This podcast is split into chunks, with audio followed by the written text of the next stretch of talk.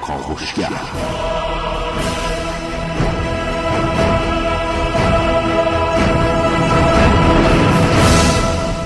به نام خداوند بخشنده مهربان خانم آقایان دوستان شنونده سلام و صبحتون بخیر.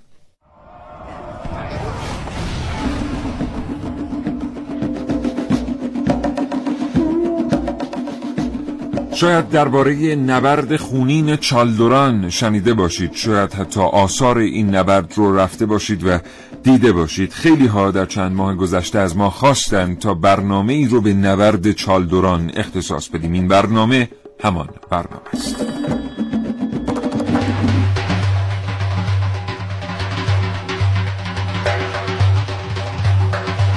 دنیا پر از شگفتی و زیبایی است پر از دانستنی است اما برای دانستن دانستنی ها باید خواند و وقت صرف کرد. زندگی روزمره فرصت خواندن را از خیلی از ماها گرفته. اگر شما هم از این دسته هستید که دیگر فرصت خواندن ندارید برنامه کاوشگر رو از دست ندید. هرچند که این برنامه نه قراره و نه اصلا توانایی این رو داره که جای کتاب و کتاب خواندن رو بگیره. کاوشگر. نبرد چالان چگونه در گرفت؟ چرا این جنگ اتفاق افتاد؟ چگونه ایرانیان در این نبرد باختند؟ آثار نبرد چالدوران چه بود و انگیزه عثمانی ها برای جنگیدن در این نبرد چه بود؟ اینها و خیلی چیزهای دیگر رو در کاوشگر امروز میشنند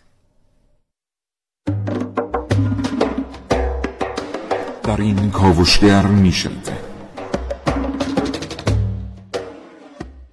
حتی کمی عقبتر یعنی باخت. در برنامه که من نازنین علی دادیانی.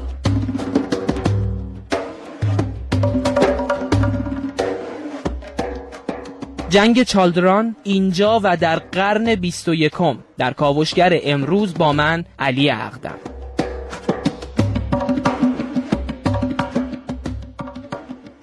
زنان جنگجوی چالدران در کاوشهای امروز من عارف موسوی. نگاهی به طبعات شکست صفویان در جنگ چالدوران در کاوشگر امروز با من محسنه رسولی قدم زدن در گورستانی قدیمی در برنامه که روز من ونوس میرعلایی.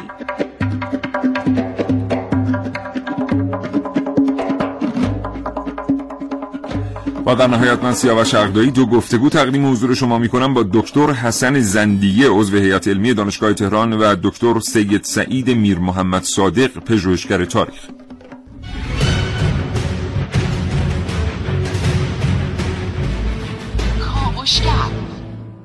بریم برنامه رو آغاز کنیم. محسن روزت بخیر. دشمن دانا بلندت می کند بر, زمین میکوبدت یا می بر زمینت می‌زند بر زمینت می‌زند بر زمین میکوبدت هم هست. بله.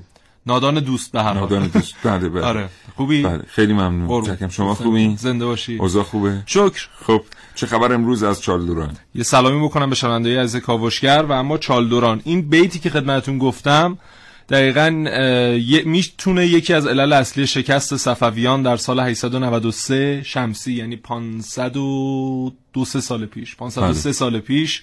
در منطقه چالدوران در شمال غربی شمال باختری می نویسن بله. تاریخ. شمال غربی خوی باشه. برای اینکه یکی از مشاوران شاه اسماعیل صفوی بهش توصیه می‌کنه که لازم نیست شما بری و قبل از تشکیل سپاه عثمانی در منطقه چالدوران بهشون حمله ببری یا مثلا این سپاه رو از بین ببری. بذار اینها کلا تکمیل بشن آرایششون کامل بشه و بعد ما به جنگ با اینها بپردازیم که این بدترین توصیه‌ای بود که شاه اسماعیل صفوی دریافت کرد و پذیرفتش متاسفانه با وجود اینکه باز هم در بین مشاورینش مخالفینی داشت.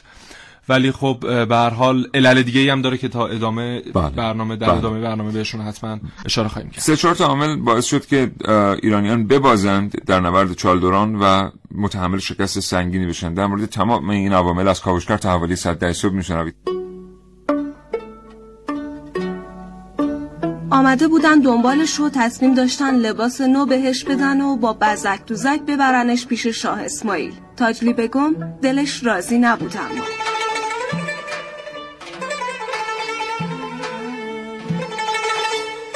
یک بار دیگه هم فرستاده بودن دنبالش. اما به پدر سپورت کس دیگر رو بفرستن جاش.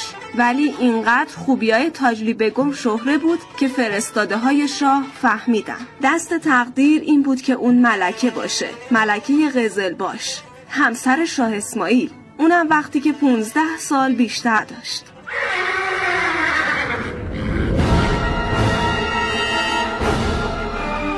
سالها بعد جنگ بزرگی بین سلطان سلیم و شاه اسماعیل صفوی در دشت چالدوران اتفاق افتاد اگرچه در این نبرد ایرانیان شکست خوردند ولی شهرت جنگی خودشون رو از بسیاری جهات جاوید کردند مورخان عثمانی و بعضی از مورخان ایرانی به زنانی اشاره می کنند که با نقاب همراه شوهرانشون مسلح و در لباس جنگ با ارتش عثمانی می جنگیدند. در این میان به اسیر شدن بعضی از اونها و یا فرار اونها از چنگ دشمن هم اشاره شده برخی از مورخان خارجی هم از شرکت زنان ایرانی در جنگ چالدوران سخن گفتند کاترین و ضمن توصیف جنگ چالدوران می نویسد بانوان ایرانی همراه شوهرانشان مسلح به جنگ می روند و شریک سرنوشت ایشان می شوند و مانند مردان می جنگند.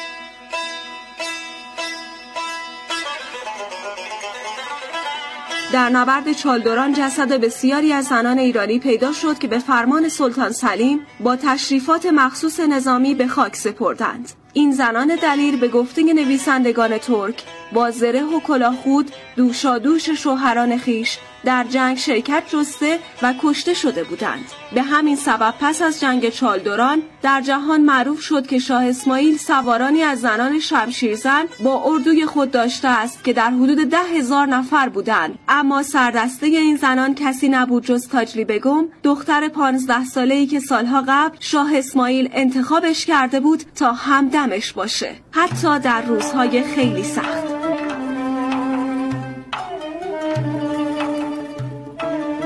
حالا چشماتون رو ببندید و بانوی جنگجویی رو تصور کنید که دوشادوش مردان میجنگه. بدون هیچ ترسی.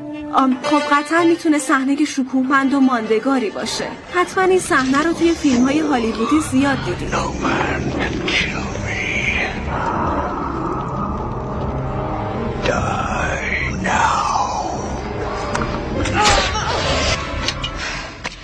I am no man.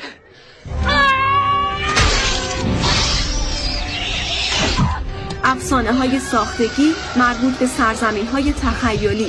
اما امروز وقتشه که بدونیم تمام این صحنه های شکوهمند روزی توی همین سرزمین توسط مردان و زنان شجاع اتفاق افتادند.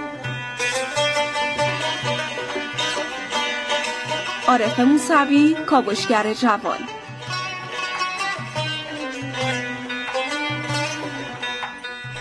یکی از دلایل اصلی پیروزی یعنی می‌تونیم بگیم اصلی ترین دلیل پیروزی عثمانیان بر صفویان در جنگ چالدوران اینه که اونها تجهیزات نظامی بسیار به روزی داشتن برای اینکه دائما در حال جنگ با اروپایی ها بودن چون عثمانی یکی از در واقع همین سلطان سلیم یکی از بزرگترین اهدافش این بود که بره مناطقی از اروپا رو در بله. تصرف خودش در بیاره و به همین خاطر چون اینها رویارویی زیادی داشتن با اروپاییان با ابزار اونها پیش می اومدن و توپ داشتن تفنگ بله. داشتن. اما سلاح گرم داشتن. سلاح گرم داشتن. اما صفویان شاه اسماعیل صفوی آنچنان در واقع از این تجهیزات بهرهمند نبود. حالا اصلا نبود. یعنی ما اصلا تفنگ نداشتیم. داشتیم خیلی کم بود. سلاح گرم در نورد چالدوران به کار استفاده نشد. بله. اصلا استفاده بله. نشد ولی در حالا انبار ذخایری که داشتن بود یک تعداد محدودی که از برخی جنگ ها و فتوحات به دست بله. اومده حالا یه چیزی هم بگم ببخشید محسن بن که عقب نیفته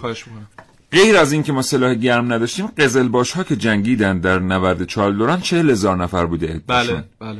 ولی سربازان عثمانی قریب به 100 هزار نفر آمده تعدادشون برخی منابع حتی میگن 200 هزار و 12 هزار نفر 200 و 12 هزار. 12 200 هزار و 12 هزار نفر هم عثمانی ها بودن 212 هزار. 40 هزار و 1 هزار نفر هم حد اکثر قزل باشه بودن. و این عده کمتر بود بله. عذر می‌خوام واقعا نمی‌دونم چی بود اون 12 خیلی عالی بود هر چی بله. بود. زنده باشه.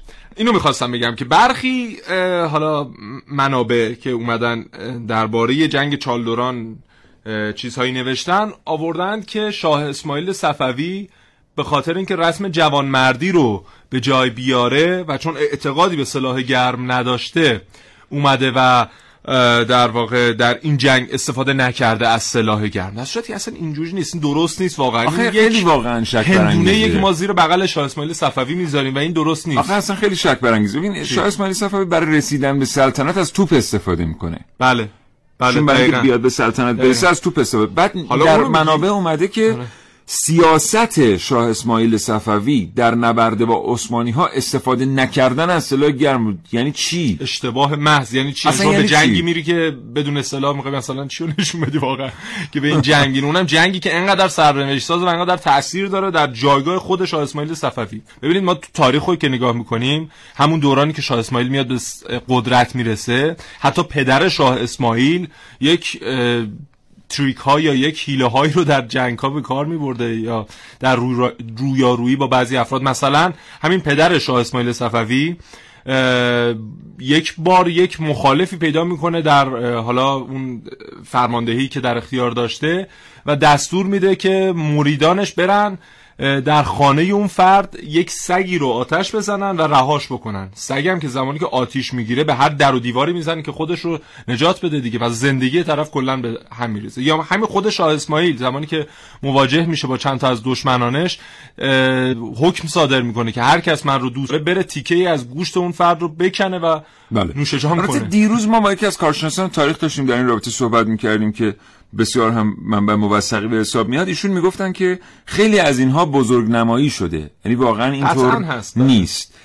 مثلا اون موضوعی که ما قبلا در مورد صحبت کرده بودیم در درباره صفوی کسانی بودند که برای ایجاد رعب و وحشت فرستاده بله. می شدند کسانی رو زنده زنده میخوردند. بله. گفتن این مثلا در تاریخ آنچنان معتبر نیامده. حالا حالا که ما هم البته یک دو تا منبع پیدا کردیم بله. که بود. ولی حالا میریم صحبت می‌کنیم با آقای دکتر زندیه ببینیم که ایشون چی تصور می‌کنن. ولی اینکه چرا از سلاح گرم استفاده نشده در نبرد با عثمانی ها خیلی محل شبه هست. چنونده کاوشگر باشید تا لحظات دیگر گفتگو رو تقدیمتون می‌کنیم. کاوشگر. جناب آقای دکتر زندیه سلام عرض می‌کنم و صبح حضرت عالی بخیر. سلام صبح شما و همه شنوندگان عزیز هم به خیر و نیکی آرزوی قبولی طاعات و عبادات در ماه مبارک رمضان سپاسگزارم متقابلا برای شما همین آرزو رو داریم آقای دکتر بله، زندی قبل از هر چیزی بریم سراغ این که چرا صفوی ها استفاده نکردند از سلاح گرم اندکی که داشتن در جنگ با عثمانی بر ترتیب می‌تونست تاثیر بذاره بر روی نتیجه جنگ استفاده از همون بله. توپخانه بله. شما بله. بله. همونطور که به درستی شما بهش اشاره کردید صفویان قبل از جنگ چالدوران با ادوات جنگی آشنا بودند حتی قبل از سلسله صفویان قراقیونلوها قیونلوها هم سلاح آتشین رو می شناختند بله. اما اینکه چرا در این جنگ مهم و سرنوشت ساز از این سلاح استفاده نکردن بخش عمدهش برمیگرده به باور و رویکردهای صفویان که استفاده از های آتشین رو اساسا خلاف اصول جوانمردی تلقی می‌کردن. خب و یک فرمانده جنگی هم داشتن صفویان در این جنگ که آره نسبت مستقیم با خاندان صفوی داره به اسم دوربیش خان این یک پیشنهادی رو داد. خلاف شورای فرماندهی سپاه صفوی و آره این بود که اجازه بدیم اساسا اونها سفارایی بکنن و ما آره جوان مردانه به دل سپاه عثمانی بزنیم. یا به قول امروزی ها می‌خواست یک مانوری از خودشون نشون بده. این عرض شود که قدرت نیروهای صوفی صفوی رو به رخ عثمانی ها بکشه. این مشورت غلط هم باعث این شد که صفویان از همون میزان اندک سپاهی ادواتی داشتن استفاده نکنن. ضمن اینکه این نکته نباید پنهان بماند. اگر می‌خواستن استفاده هم بکنن در قبال توپخانه سنگین و مهیب عثمانی چیزی قابل عرضه نداشتند. بله. حالا آقای دکتر زندیت با توجه به سیاست های دیگری که قبلا در حکومت صفوی اتخاذ شده بود و برخیش به هر ترتیب جهت حفظ دوام و اساس حکومت بود و فاصله ای از رادمردی هم داشت.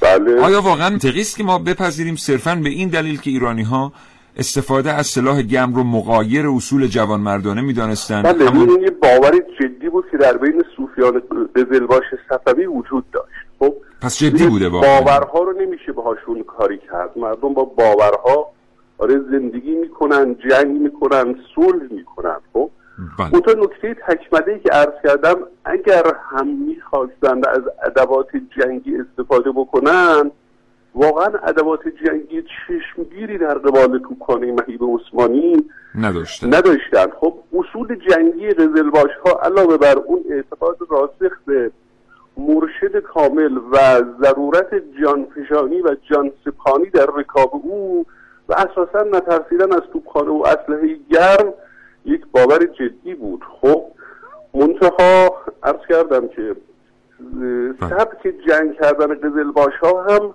عرض شود که جست و خیز و تک و تاز سوار نظام بود. خب بله.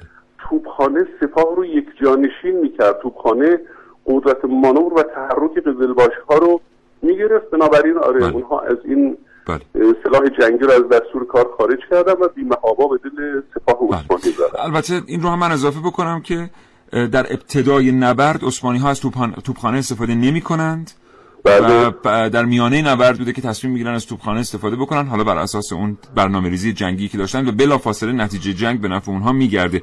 آقای دکتر زندیه اه، یه نگاهی که میاندازیم به شمار قربانیان دو قشون بله. یه اختلاف عجیبی می‌بینیم. ایرانی ها که نبرد رو واگذار کردن 27000 حدود 600 نفر کشته دادن. بله و 42 هزار نفر از قشون عثمانی کشته شده است. بله. که غالب هست و برده جنگ رو. بله. یه مقدار عجیب نیست این؟ معمولا هزار داریم سپاه مغلوب تلفات بیشتری داده باشه. بله البته ببینید این نکته رو شما همیشه ملحوظ داشته باشید که منابع این آمار آمار منابع ماست. خب باید آمار منابع اونها رو هم دقیقتر بررسی کرد خب؟ بله. منابع همیشه برآورد دقیقی از آمار و تلفات نیروی انسانی ندارن. حتی فرماندهان سپاه و خود شاهان همگاه آمار دقیقی از سپاهیان خودشون و میزان تلفات خودشون نداشتن. اما به هر حال اون چی که الان ما باش مواجه هستیم این هست. ببینید سپاه عثمانی سپاه به مراتب نفراتش بیشتر از سپاه قزلباش بود. بعد هم آره وارد کشور شده بودن خب قدرت تها... قدرت سوار نظام صفوی بله. و عرض شود خدمت شما که تکوتاز و جست و خیزهای اینها چون در وحده اول همونطور که شما فرمودید اه، جناح چپ صفوی جناح راست عثمانی رو در هم شکست و بله. چنان خطر سنگین بود که حتی سلطان سلیم آره مردد بود که بماند یا دستور عقب نشینی بدهد و ناچار دستور بله. به شکلی که سنگین توپخانه دادند. کمان که پس از پیروزی هم تعقیب نمی‌کنه ایرانی ها را از ترس وجود تله ها بله بله. بله. بله. بعد بعدا به آرامی وارد شد. بله. بنابراین یک چنین آماری اگر هم دقیق نباشد نشان دهنده تلفات بیشتر عثمانی ها نسبت به ایرانی هاست خب؟ بله. و این هم باز برمیگردد به اون قدرت رزمندگی و جنگندگی و عرض شود که مهارت و سریع العمل بودن سپاهیان قزل باش قزلباش بله. می‌تونستن از هر جناح بر پیکره سپاه عظیم عثمانی بتازن و بخش عظیمی از اونها رو از پای در بیارن شما استهزار دارید که با آتش سنگین توپخانه که عثمانی ها شلیک می‌کردن نیروهای قزلباش خودشون رو تا پشت توپخانه صفوی میرساندن و حتی با بله. شمشیر زنجیرهای توپخانه رو پاره می‌کردن بله. بنابراین یک چنین آره شجاعت و مهارتی که در چارچوب حقیقت تصوف بله. برای یک سرباز برای یک قزلباش تعریف شده بود که جان سپاری در مسیر مرشد کامل می‌تواند فوز و فوزما تلقی گردد.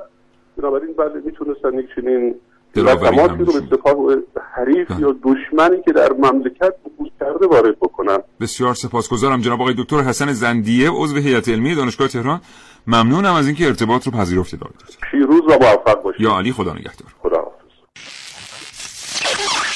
صدا صدا دوربین دوربین حرکت حرکت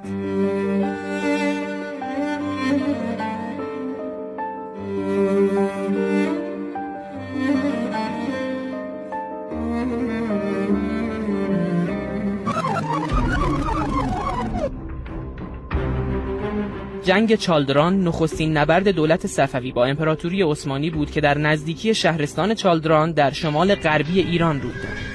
این جنگ در 31 مرداد سال 893 به وقوع پیوست و با پیروزی سپاه عثمانی همراه بود. اما جالبه که بدونید این جنگ در همون سال به پایان نرسید. نرسید. نرسید.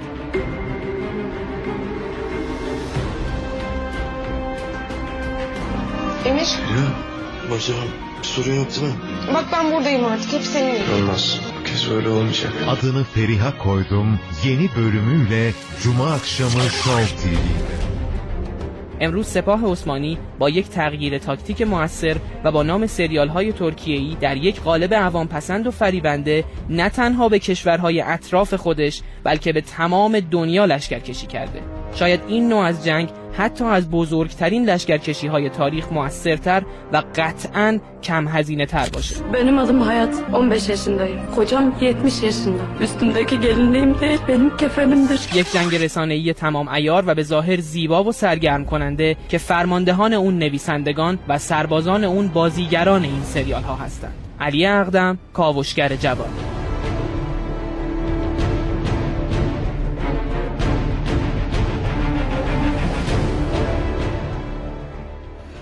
خیلی هم جالبه. ما وقتی می‌خوایم یک پادشاهی رو در مورد هوسرانیش صحبت بکنیم و در بله. مورد بیکفایتیش در مثلا سلسله قاجار بله. میگیم که او حرمسرای بزرگی داشته است. و همین آمدن نام حرمسرا بله. به ذهن ما بیکفایتی یک پادشاه رو متبادر قبول داری محسن اینو؟ آره. خیلی جالبه. یک سریالی تولید میشه به اسم حرمسرای سلطان.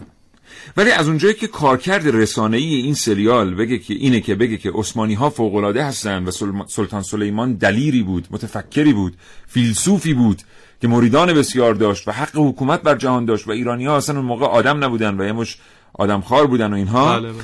حتی اون رسانه فارسی زبانی که میاد اینو به مردم بده اسم واقعیش رو از روش بر میداره حرم سرای سلطان رو و یک اسم بزرگی روش می‌ذاره حریم سلطان بله. در صورتی که شما اگر به زبان ترکی استانبولی آشنا باشید نام این سریال حرم سرای سلطانه بله. حریم سلطان نیست ولی ما ایرانی ها این سریال رو با نام حریم سلطان می‌بینیم به خاطر اینکه قرار نیست شما فکر کنید سلطان سلیمان مثل برخی پادشاهان اه، قاجار یا خیلی پادشاهان دیگر در فرانسه و ایتالیا و اسپانیا از اون دست پادشاهان بلحوث بله. و جنایتکار و بیکفایتی و بیخردی بوده که حرمسرای بزرگ داشته و تمام وقتش صرف این حرمسرا می‌شده. حالا که سلطان سلیمان درسته که زمامدار یک حکومت متمدن اما این چیزی که ما در این سریال داریم می‌بینیم کجا؟ بله.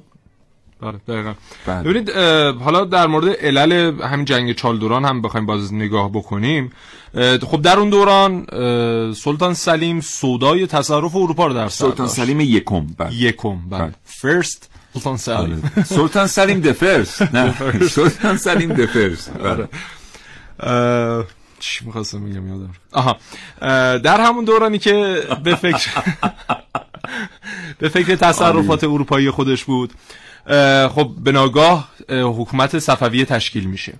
و یه دو دو تا چهار تا می‌کنه ببینیم میگه که اگر من قرار باشه برم اروپا رو تصرف کنم و اینجا در واقع زیر سر خود من در واقع منطقه زیر کشور خود من اینجا از تصرفم خارج بشه. و می‌دونیم که خیلی از کسانی که اه، اهل تشیع بودن و در در واقع حکومت تحت تصرف عثمانی زندگی می‌کردن اومدن و به صفویان پیوستن و اومدن اصلا وارد ایران شدن.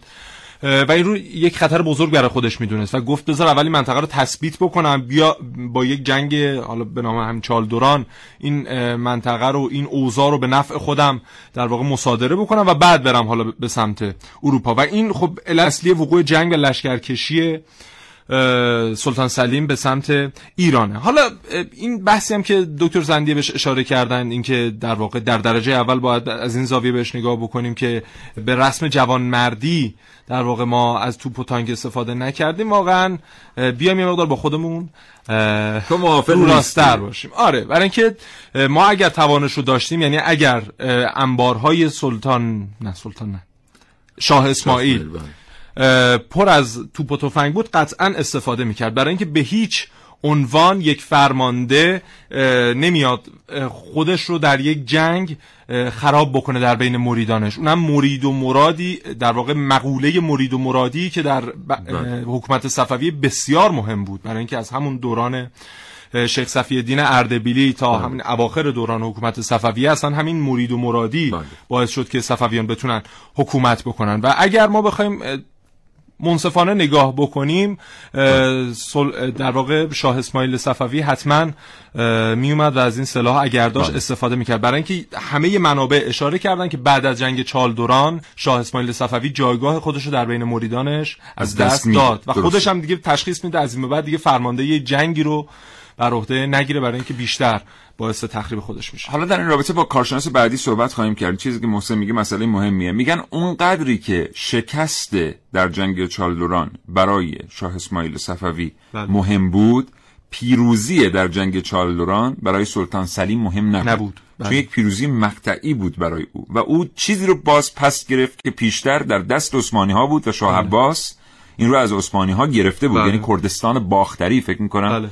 اگر نگاه کنیم این کردستان باختری میشه همین کردستان عراق، کردستان سوریه و کردستانی که بله. در حال حاضر بخشش به ترکیه هم بله. تعلق داره مثلا منطقه دیاربکر در اون دوران از ایران جدا بله. هیچ وقتی ما نمی‌تونیم اه، به بله. دستش بیاریم اینا قبلا در تصرف ایران بوده زمانی در تصرف عثمانی در میاد شاه عباس میتازه به عثمانی ها و این اراضی رو پس می‌گیره و به هر ترتیب یادمون باشه که در زمان جنگ چالدوران مردم کردستان باختری هم انگیزه برای جنگیدن دارن چون بله. که پیشتر این سرزمین ها توسط شاه عباس تصرف شده اما برگردیم به بحث خودمون چون این انتقادی که محسن کرد ممکنه نکوهش صفویان به حساب بیاد ما این خیر، هم بگیم که خواستم. نه می‌دونم چون به هر حال ممکنه به هر حکومت یه زوایای مثبتی داره یه زوایای زوایای منفی دیگه بله. بگیم که صفویان واقعا خیلی تاثیرها بر ایران گذاشتن یک پارچه کردن کشور رو قطعا همینطور و کشور رو از تجزیه نجات دادن و حکومتی به وجود آوردن که جایی که سلاطین صفوی می‌رفتند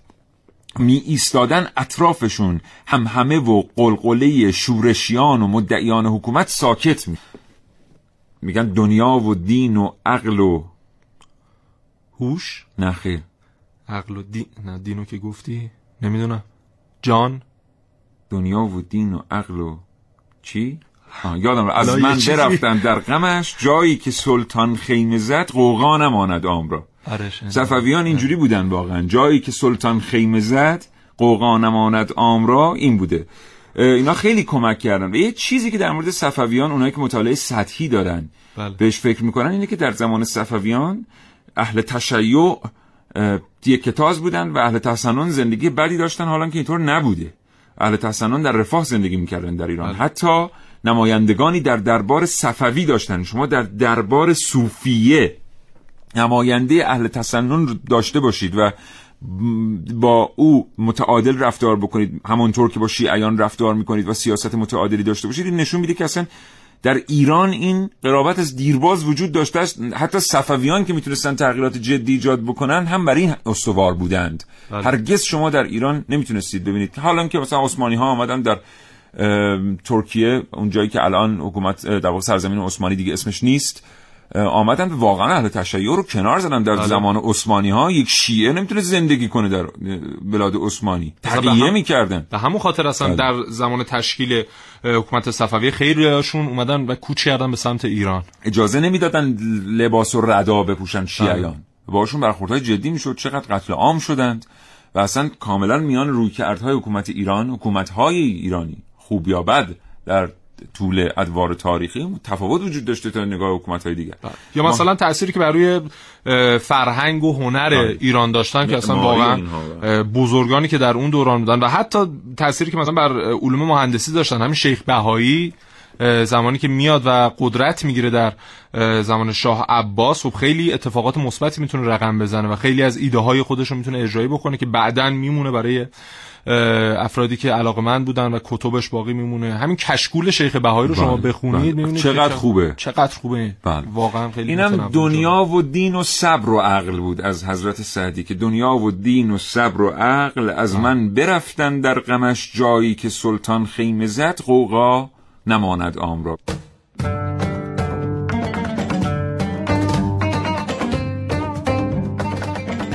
سلام. می‌خواستم بگم جنگ چالداران جنگ خیلی ناجوان مردانه بوده به دلیل اینکه شاه سلطان سلیم عثمانی بدون اعلان جنگ به ایران حمله کرده بسیار این حرکت ناجوان مردانه بوده. سعید شجاعی هستم از تهران. ممنون.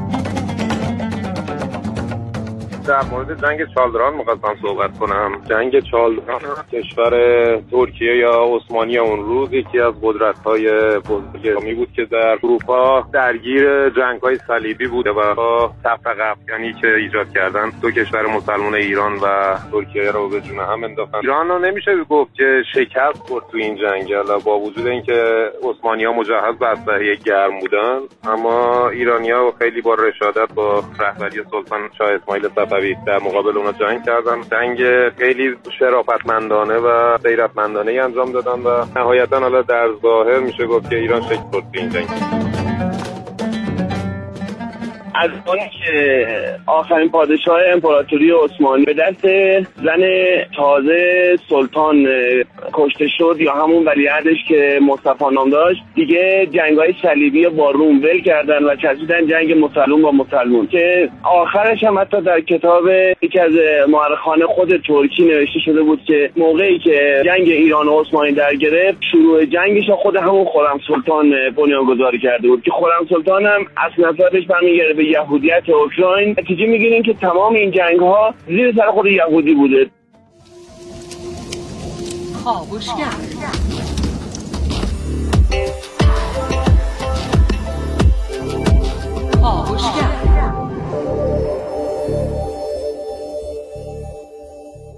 یه نبردی وجود داره؟ یه عرصه نبردی وجود داره به اسم عرصه نبرد فرهنگی. بله. اگر اونا می‌تونن سریال خوب بسازند بله. و تاریخشون رو تغییر بدن بله.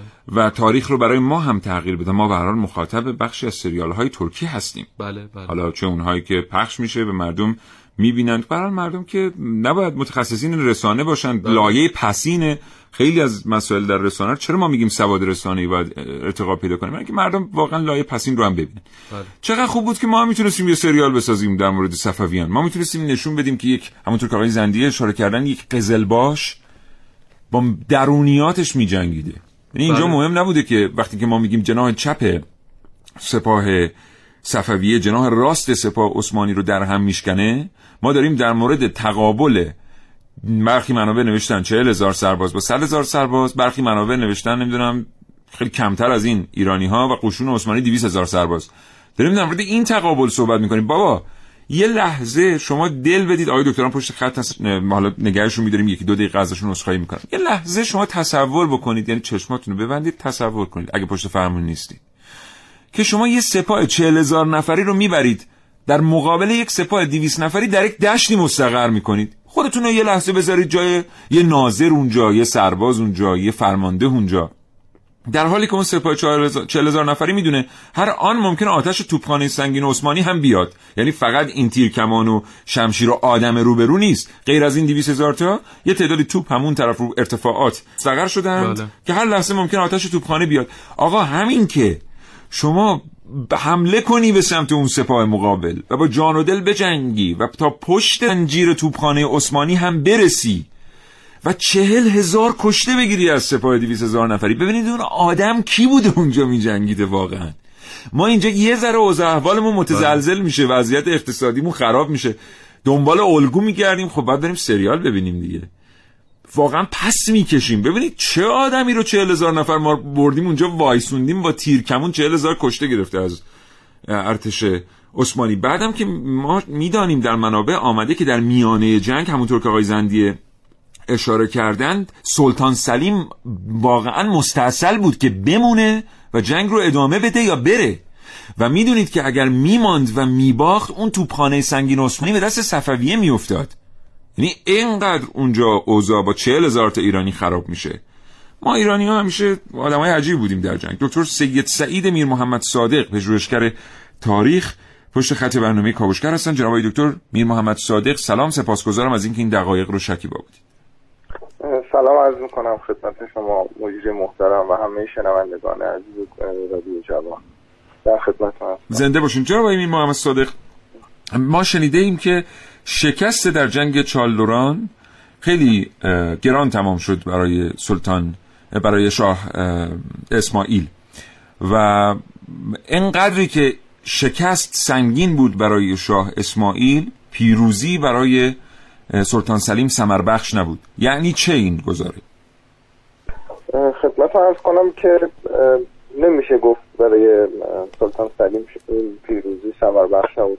حال تا مدت ها سلطان سلیم از اگر ایران و همسایه شرقی اون حساب کنیم تا مدت ها خیال امپراتوری عثمانی از همسایه شرقیش راحت بود. و برای همین در اروپا مشغول فتوحات بیشتری شد. یعنی امپراتوری عثمانی حالا به ویژه سلطان سلیم. بله. یعنی این پیروزی برای اون یک برگ موفقیتی بود. نه در مقایسه آقای دکتر در مقایسه میگن که چون این برای یک پیروزی یک موقتی بود برای عثمانی ها میگم ما باید همه جوانه بود در نظر بگیم ممکنه نگاه یک مورخ ایرانی بگیم بخوایم احساساتی عمل کنیم بگیم یک پیروزی موقتی بود. به هر حال این با این با این نگاه ما باید نگاه زمانه در نظر یعنی بگیم اگر ما در زمان سلطان سلیم بودیم به عنوان یک حاکم حداقل این که از خیال ما از جبهه شرقی امپراتوری راحت بود که کسی دیگه حمله نمی‌خواد کنه این که میگم خیال راحت بود برای اینکه سلطان سلیم برای اینکه شاه اسماعیل قبل از جنگ چالدوران مکاتباتی با پادشاه مجارستان و پادشاه مصر داشت برای حمله به عثمانی. برای همینه که وقتی این شکست انجام این شاه اسماعیل شکست می‌خوره این آسودگی خیال رو ما از این طریق می‌تونیم متوجه شیم که دیگه اگر شاه اسماعیل وقتی می‌خواد در جبهه غربی در اروپا به جنگی خیالش از امپراتوری از سمت شرق راحته. بله. این بخش شاه اسماعیل این بخش شاه سلیم خود شاه اسماعیل هم به حال این شکست از سال 905 که شاه اسماعیل شروع به به قول معروف قدرت گیری می‌کنه و به مرور نوای مختلف ایران رو زیر پرچم خودش در میاره تا 900 تاریخ جنگ شاه اسماعیل تا سال 920 هیچ شکستی نخورده بود بله. این عدم شکست ناپذیری شاه اسماعیل باعث شده بود که هم خودش و هم اطرافیانش و هم به نوعی مردم یک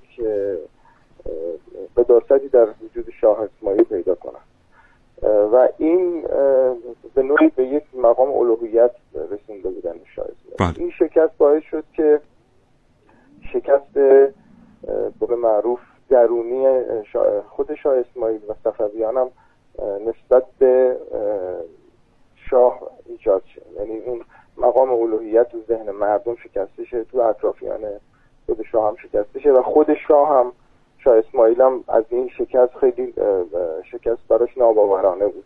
و حتی بعد از شکست لباس سیاه میپوشه پرچم ها رو سیاه می‌کنه و پرچم های چیز بر روش می‌رسه قصاص. یعنی خیلی واسه مهم بوده این شکست. و میگم همه این اقتدار خودش و اقتدار درونیش از هم می‌دید این یه بخش شکست یعنی تاثیرش در شاه اسماعیل.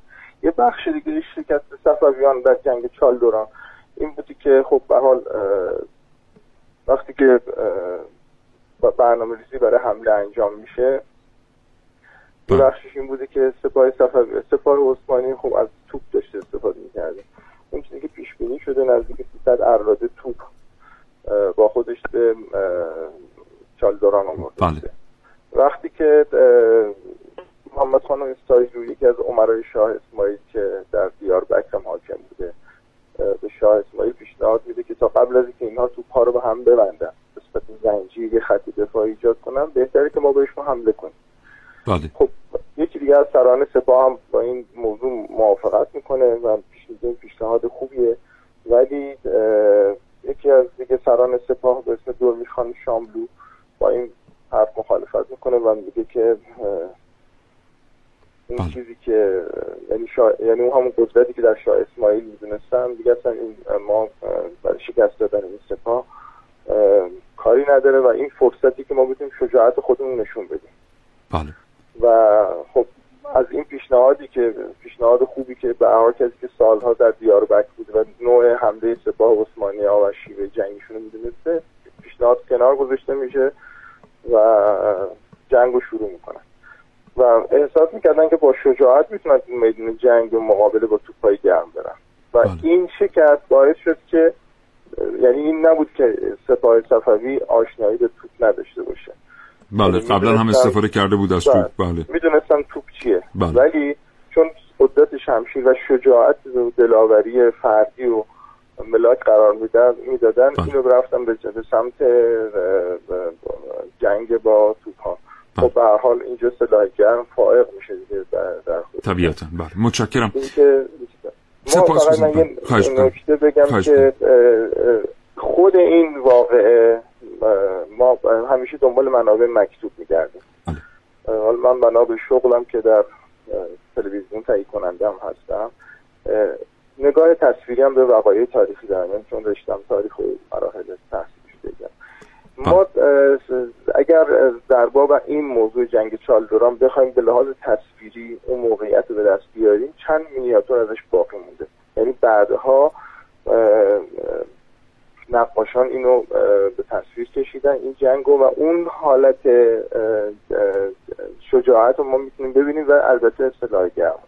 من حالا شنونده های شما به حال جوانانی هستن که اگر علاق من به تاریخ باشن بخواستم بگم که این تنها در منابع مکتوب انکاس نداشته. این جنگ در منابع در بله. منابع تصویری و مینیاتورایی که این دوره کشیده از جمله یک شاهنامه وقتی که داره نبرد رستم و با سپاه توران به تصویرشه اینجا در تصویری که در نبرد برای نبرد کشیده تصویر جنگ چالدورانه تصویر شاه اسماعیل که اینجا نقش رستم داره بله. و سلطان سلیم که سپاه تورانه.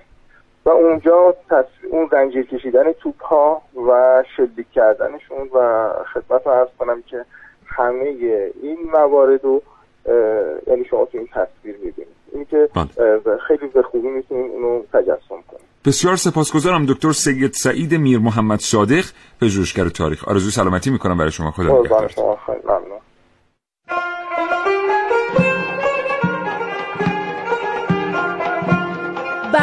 دو گنبد. یکی بلندتر به رنگ فیروزه‌ای و دیگری کوتاهتر. عالی ترین نوع کاشیکاری گشبوری های زیبا و منبت های ارزنده نقرهکاری، تذهیب و طلاکاری. اینجا بقعه شیخ صفی الدین اردبیلیه که زیبایی خیره کننده اون به هیچ بازدید کننده این مجال تعمل در گورستان مجاور رو نمیده گورستانی غرق در سکوت مردگان با سنگهایی قدیمی و گورهایی بیهویت که بر روی هم کنده شدند اما شما زمانی که در گورستانی راه میرید و روی سنگ قبرهای اون قدم می‌گذارید به گذشته دفن شدگان فکر می‌کنید؟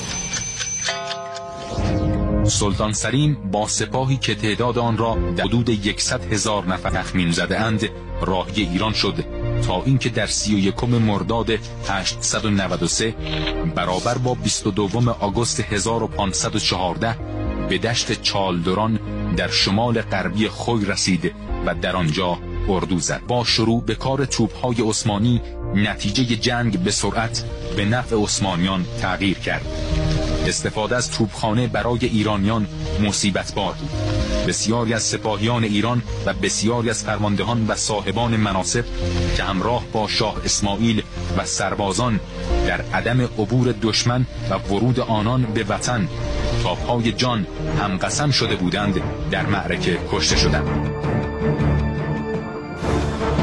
سرگذشت اجساد مدفون در گورستان ها بدون اینکه به گوش نسل های بعد برسه زیر خاک میمونه. و ما فقط زمانی که در گورستانی قدم می‌زنیم می‌دونیم که نیم بیشتر این اجساد باقی مانده خشونت ها و کشورگشایی ها هستند. سنگ قبرهایی که جنگ ها اونها رو به جا گذاشتن. درست مثل شهیدگاه گورستانی در مجاورت بقعه شیخ صفی الدین اردبیلی که هزاران کشته جنگ چالدوران رو در خودش دفن کرده.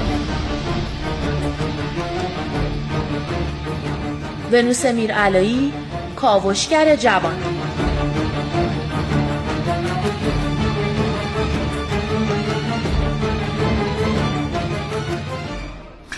بله خیلی متشکرم از اینکه برنامه رو میشنوید. الان یکی از دوستانم یه فایل صوتی بر ما فرستاده می‌خواین من الان پخش کنم اصلاح کردن یکی از البته من الان خواهم گفت که اون ریشه اون که من گفتم حرم سلطان اسم این سریال چیه. ولی این فایل رو بشنویم با هم. سلام. آیا برای خسته نباشید. خوبید؟ من همون داشتم برنامه‌تون رو گوش می‌کردم. اون سریال ترکیه که میگید اصلا اسمش حرم سرا نیست. این محتشم یوزیل یعنی صد ساله خیلی محتشم و عالی که یکی اولیش که اومده بود محتشم یوزیل خالی بود بقیهش محتشم یوزیل کسم. اسم یکی شاهزاده ها خان... چیز خانوماشون بود که اسم اونو گذاشته. از حرم سرا تو اون سریال نداریم تو اسمشون. خیلی ممنونم از اینکه فرستادید اینو واسه ما یه پوستری وجود داره از این سریال. که اینطور روش نوشته شده. حالا این پوستر رو من دارم میگردم پیدا کنم. این احتمال الان که شما اینو بر من فرستادید به نظرم رسید که این احتمال وجود داره بعد از اینکه اسم این سریال رو یه سری شبکه ها گذاشتن حریم سلطان اون پوستر برای اون اسم زده شده باشه. با به ترکی با این شکل. الان دارم میگردم پوستر پیدا کنم به مجردی که پیدا کنم. براتون از روی پوستر خواهم خوند محسن. بله. من یه نکته در مورد این شبهه‌ای که پیش میاد خب خیلی هم می‌پرسن که مگر ایرانیا تعدادشون در اون دوران کم بوده که ما اینقدر کم نیرو فرستادیم.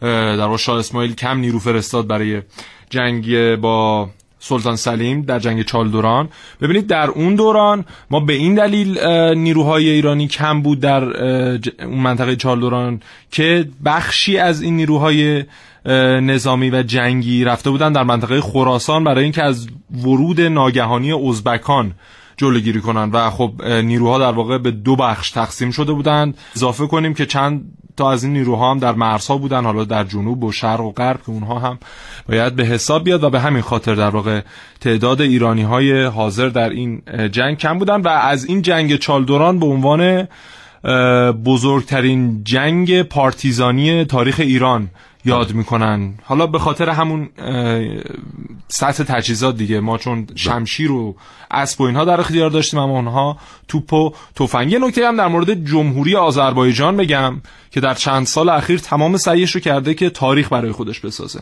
یک برنامه تلویزیونی است در یکی از شبکه های آذربایجان به نام سسلی تاره تاریخ. تاریخ؟ تاریخ ما ببخشید لهجه همون خوب نیست. آره. من تاریخ نیستم چی میشه؟ تاریخ گویا. گویا آره سسلی تاریخ. تاریخ گویا. که در اونجا خیلی جالبه. کارشناسی میارن به همراه مجرینا کلا نصف تاریخ ایران رو به نام خودشون این مصادره پوستر رو من پیدا کردم. حالا اینجا به نمایندگی از شما محسن می‌بینه. بله. بله, بله. پو... نه ظاهرا چیزم هست. یه این سریال قبل از دو مجموعه ای که ازش اسم برده شد یک مجموعه کوتاه با این نام تولید شده. الان یه پوستر دیگه هم اینجا هست باز محسن به نمایندگی از شما می‌بینه. بله. و یه پوستر دیگه هم هست باز به نمایندگی شما ممنون که منو به نمایندگی خودتون شما محسن به نمایندگی خودتون بپرین نکته اینجاست که در واقع میشه گفت بله. بله نه اشتباه نه آها یه نکته جالب دیگه هم باز اینجا محسن به نمایندگی شما می‌بینه. سرچی که من کردم بله کلا حرم سرای سلطانه و به انگلیسی. بله. و وقتی شما به انگلیسی سلطان هارم تیوی سریز رو سرچ می‌کنید همین سریال رو می‌بینید. در تمام ریزالت ها بدون حتی یک اینترفر این نشون میده که حالا یا کیورد بوده یا یک کلمه کلیدی بوده یا اینکه چون به حال تو پوسترام با این اسم اومده. درست. من یادم میاد که این پوستر رو در استانبول دیدم. الان که فکر می‌کنم این پوستر رو در استانبول دیدم بعیده که از روی اون نامگذاری فارسی زده شده باشه. ولی خب به حال درسته. این چیزی که دوستان گفتن درسته. با نام رسمی 100 سال روشن یا 100 سال درخشان این سریال آمده و بله. پخش شده است. ممنونم از اینکه ما رو اصلاح می‌کنید. به حال بله ممنون. لطف می‌کنید و غلطای ما رو می‌گیرین. می‌خوای چیزی بگی یا من یه چیزی آذربایجان رو داشتم می‌گفتم. آره. که اومده خودش رو وارد جنگ چالدوران کرده و یه جورای خودش رو ربط داده و گفته که این چیزهایی که ایرانیا دارن در مورد جنگ چالدوران میگن در واقع می‌خوان روابط بین ترکیه و آذربایجان فعلی مخدوش بکنن و آذربایجان در اون جنگ بیطرف بوده. در صورتی که اصلا در اون دوران آذربایجان وجود نداشته که شما بخواید تاریخی برای خودتون بسازید و از این طریق یک اعتباری برای خودتون فراهم کنید. ما اصلا از سال در واقع قبل از 1990 رو که نگاه بکنیم یک معاهده بین المللی امضا نشده که یک طرفش جمهوری آذربایجان باشه. به چه ترتیبی اینا انقدر می‌خوان به خودشون اعتبار بله. بدن؟ چند ماه پیش هم که می‌دونی کمانچه رو اومدن به صورت اشتراکی با ایران در یونسکو به بله. اسم خودشون ثبت کردن. یعنی بله. ایران طرحش داده بود بعد اینا اومدن دیدن که نه ما هم یک کمانچه قبلا از ایران گرفتیم بیایم ما هم شریک باشیم. اصلا ویلون وقتی میاد به ایران بهش می‌گفتن کمانچه فرنگی. یعنی خیلی قبل از ویلون کمانچه بوده. و از سوی دیگر خود من این تجربه رو داشتم با اساتید دانشگاه آذری ها صحبت می‌کردم و بعضیشون معتقد بودن که ایران جزوی از خاک آذربایجان بوده که بعدا جدا شده. این رو به جد میگم. یعنی این رو به جد میگم که تاکید می‌کردن برای اینکه ایران زمانی جزوی از خاک آذربایجان بوده. برای تاریخ معلومه و کشور ما هم به خاطر تنوع, تنوع اقوامی که داره محسونه نسبت به این چیزها به خاطر اینکه اگر مثلا یک کشوری که یک اقلیمی که کرد زبانه بخواد تاریخی تعریف بکنه ما کردهایی در ایران داریم که از تاریخ ایران حفاظت می‌کنن و حراست می‌کنن. اگر یک اقلیمی که آذری زبانه بخواد این کار بکنه ما آذری ها رو در ایران داریم از تاریخ کشورشون حفاظت می‌کنن. چون کشور ما اقوام متعددی داره بسیار پیچیده است از این جهات. و نمیشه به این سادگی ها تاریخش رو مخدوش کرد به این سادگی ها نمیشه بردش به سمت تجزیه و اینا. خیلی مسئله پیچیده ای این جریان تنوع اقوام و خیلی هم مفید برای کشور ما که همواره منشأ خیر و برکت بوده در این سالیان گذشته. بریم یه برنامه کوچیک بشنویم. بیایم یه سری بزنیم به فرهنگیت خودم. میشه مثل جنگ چالدوران با تیر و کمون و نیزه دشمن رو هدف گرفت. میشه تفنگ و برداشت و گذاشت و شقیقه آدم ها یا میشه با چند تا بمب بچه های چند تا خیابون رو برای همیشه از بازی کردن محروم کرد.